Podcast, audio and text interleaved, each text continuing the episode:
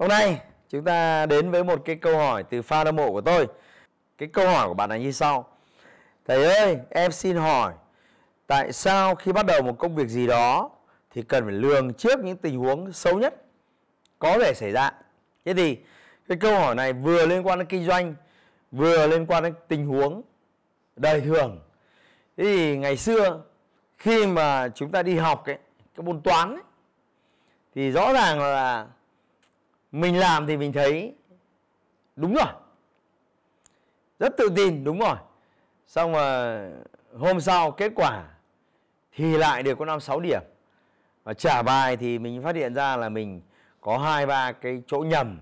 Nhân cái này chéo lên, cái kia khai căn sai, rồi là theo cách khác nhau. Thế là mình bị mất điểm. Trong khi đây là mất điểm của những cái rủi ro nó không đáng có, thì tôi thấy rằng là cái việc chúng ta đi học ấy đi thi ấy, chúng ta đã phải kiểm soát rất nhiều cái rủi ro như thế rồi đúng không? Môn lịch sử là uh, bộ đội ta đã bắn rơi 72 máy bay mà nhớ nhầm bố thành 27 máy bay thế là chết rồi đúng không? Ngày 12 chúng ta xuất kích nhớ nhầm thành ngày 21 thế là cũng chết rồi. Thế thì rõ ràng là cái rủi ro nó đến ở khắp mọi nơi rồi ví dụ như là nấu cơm đúng không? thái rau thái thịt thái không khéo thái bố vào tay thế là đấy là cũng là một loại rủi ro thế thì trong cuộc sống cũng thế trong học tập cũng thế và tôi nghĩ trong công việc kinh doanh cũng thế cái người mà học được cách kiểm soát rủi ro ấy, thì sẽ gặt hái được nhiều thành công hơn so với những người khác cái người mà làm việc bất chấp không tính toán đến rủi ro thì người ta gọi đấy là thằng liều đấy còn cái người mà cũng sẵn sàng làm, sẵn sàng đối diện với khó khăn, nhưng học được cách kiểm soát rủi ro, thì nó gọi là đầu óc có tính toán. Đấy, đơn giản thế thôi. Thế thì cái câu hỏi của bạn tôi cho rằng tất cả chúng ta nên suy ngẫm thật kỹ à, về cuộc đời và những cái rủi ro chúng ta đã và đang phải đối diện. Và chúng ta lường trước những tình huống rủi ro để chúng ta dự báo khi nó xảy ra thì mình sẽ không bị sốc mình sẽ không bị choáng. Và mình có những cái uh, dữ liệu cho những vấn đề nó xảy ra. Thế thì uh, bây giờ quay trở lại bạn đang nói về công việc. Thì uh, tôi cho rằng điều này hoàn toàn hoàn toàn chính xác. Ví dụ như là bây giờ bạn bán hàng đó. Thì bây giờ bạn gặp khách hàng nó có ba bốn tình huống xảy ra. Thì thay vì cái người mà thôi thì cứ đi gặp đến đâu hay đến đấy. Nhớ xác với người là sẽ suy nghĩ về rất nhiều những cái tình huống có thể xảy ra. Rủi ro A là khách hàng sẽ có cái từ chối này, rủi ro B là khách hàng sẽ có từ chối này và rủi ro C là khách hàng có cái từ chối này. Thì khi dự báo ra những cái rủi ro như thế, thì cái khả năng thành công của mình nó sẽ cao hơn. Và không may khi mà cái rủi ro đến thật, thì, wow, mình đã suy nghĩ, tính toán cái rủi ro này từ trước rồi mình sẽ gặt hái thành công nhiều hơn trong việc bán hàng. Rồi khi bạn làm xây dựng một cái chương trình marketing, xây dựng một chương trình quảng cáo, xây dựng một cái chương trình truyền thông, thì bạn cũng sẽ phải tính toán mình chi ờ, bao nhiêu tiền cho quảng cáo, giá lít là như nào, rủi ro ra sao. Mình ờ, sản xuất một cái video viral clip, thì cái video đấy dự kiến sẽ có bao nhiêu sub, bao nhiêu view giá mỗi view, giá mỗi sub như thế nào thì khả năng chuyển đổi giữa các view và sub đấy ra sao? Thì mình phải tính toán hết. Nếu phương án tốt sẽ là a, phương án xấu sẽ là b, phương án gì đấy? Ví dụ như hôm qua tôi vừa nói chuyện với một cái nhóm CEO là chúng ta dự báo, chúng ta không ngồi đấy kêu than, mà chúng ta cần phải dự báo các cái tình huống dịch nó có thể xảy ra.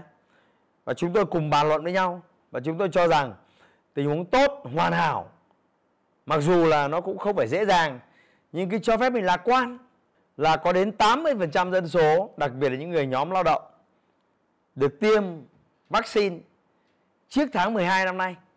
Thế thì khi đấy, cái việc kinh doanh của các anh chị em thế nào? Cái gì khó khăn và cái gì thuận lợi?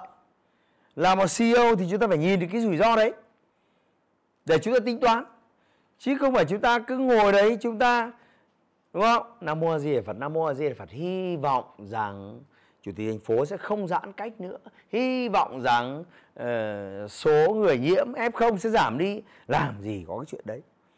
Rồi tôi cũng tính thêm các anh chị em là có thể nếu mọi thứ nó suôn sẻ tôi nghĩ rằng là tình huống khả thi là cuối tháng 3 thì chúng ta có khả năng tiêm chủng được 75 80%. Nhưng mà có thể có tình huống xấu. Lượng vaccine nó về nó không kịp. Ừ. Thì có thể là phải cuối tháng sau chúng ta mới tiêm chủng xong. Thì khi đấy cái việc kinh doanh của anh chị em như thế nào? Nếu chúng ta làm trong nhà hàng, chúng ta làm sao? Nếu những người không thể chờ được thì cái rủi ro đấy tốt nhất mình chuyển đi làm cái khác. Đúng không?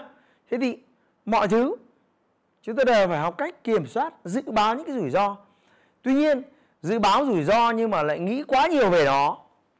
Thì tự nhiên nó lại tạo ra mình cái sự sợ hãi. Ui dồi rủi ro đến như thế thì chết. Ui dồi thì cái đấy lại có cái gì để sai sai? Nó không ổn. Rồi quay trở lại vào cuộc sống cũng thế thôi. Tôi thấy rất nhiều người thi thoảng gặp tai nạn vì những cái thứ rất là lãng xẹt. Đúng không? Vì chỉ là chả bao giờ ngồi tính rủi ro cả. Ví dụ hôm trước tôi gặp một cái thằng, đi rất nhanh, xong lại bám cách đuôi ô tô có tầm chục mét. Thế là khuất tầm nhìn ô tô nó phanh cái hự một cái vì có một đứa trước mặt. Thế là đâm cái dầm vào mông xe. Văng là lăn lóc chấn thương. Thế thì đấy là đấy là ngu dốt tại số. Đấy, người ta cứ bảo tại số số cái gì? Đấy là ngu. Vì không dự báo trước rủi ro. Có đúng không? Đi như thế, thằng kia nó phanh như thế thì ừ, cụ thằng nào phanh kịp? Thì tôi cho rằng là mọi thứ. Nên là có những người mà người ta, tôi thấy người ta rất cẩn thận. Những người đấy mà làm kinh doanh thì tôi thấy, thế bây giờ bạn đi ra ngoài đường đúng không? Nhìn trời này rất dễ có khả năng mưa. Thế kiểm soát rủi ro mang theo cái ô, mang theo cái mưa, áo mưa. Rõ ràng là phải đặt ra cái tình huống. Và đặc biệt nếu mà làm kinh doanh thì đừng bao giờ tính một phương án. Chúng tôi làm kinh doanh, chúng tôi bao giờ cũng phương án A là phương án hoàn hảo. Nhưng chúng tôi phải xây phương án B, phòng cái rủi ro B xảy ra. Chúng tôi phải xây dựng phương án C, phòng cái rủi ro C xảy ra. Thậm chí những cái người doanh nhân rất giỏi, họ lãnh đạo cả tập đoàn. Họ không thể tư duy một cách lộn xộn được. Họ phải dự báo cả cái rủi ro D là cái rủi ro chỉ có một phần trăm xác suất xảy ra thôi. Nhưng họ vẫn phải tính. Để nếu nó đến nên tôi hoàn toàn đồng ý với bạn và làm kinh doanh bạn ở trong cuộc sống, chúng ta luôn phải suy nghĩ về rủi ro khi mình bắt tay vào công việc.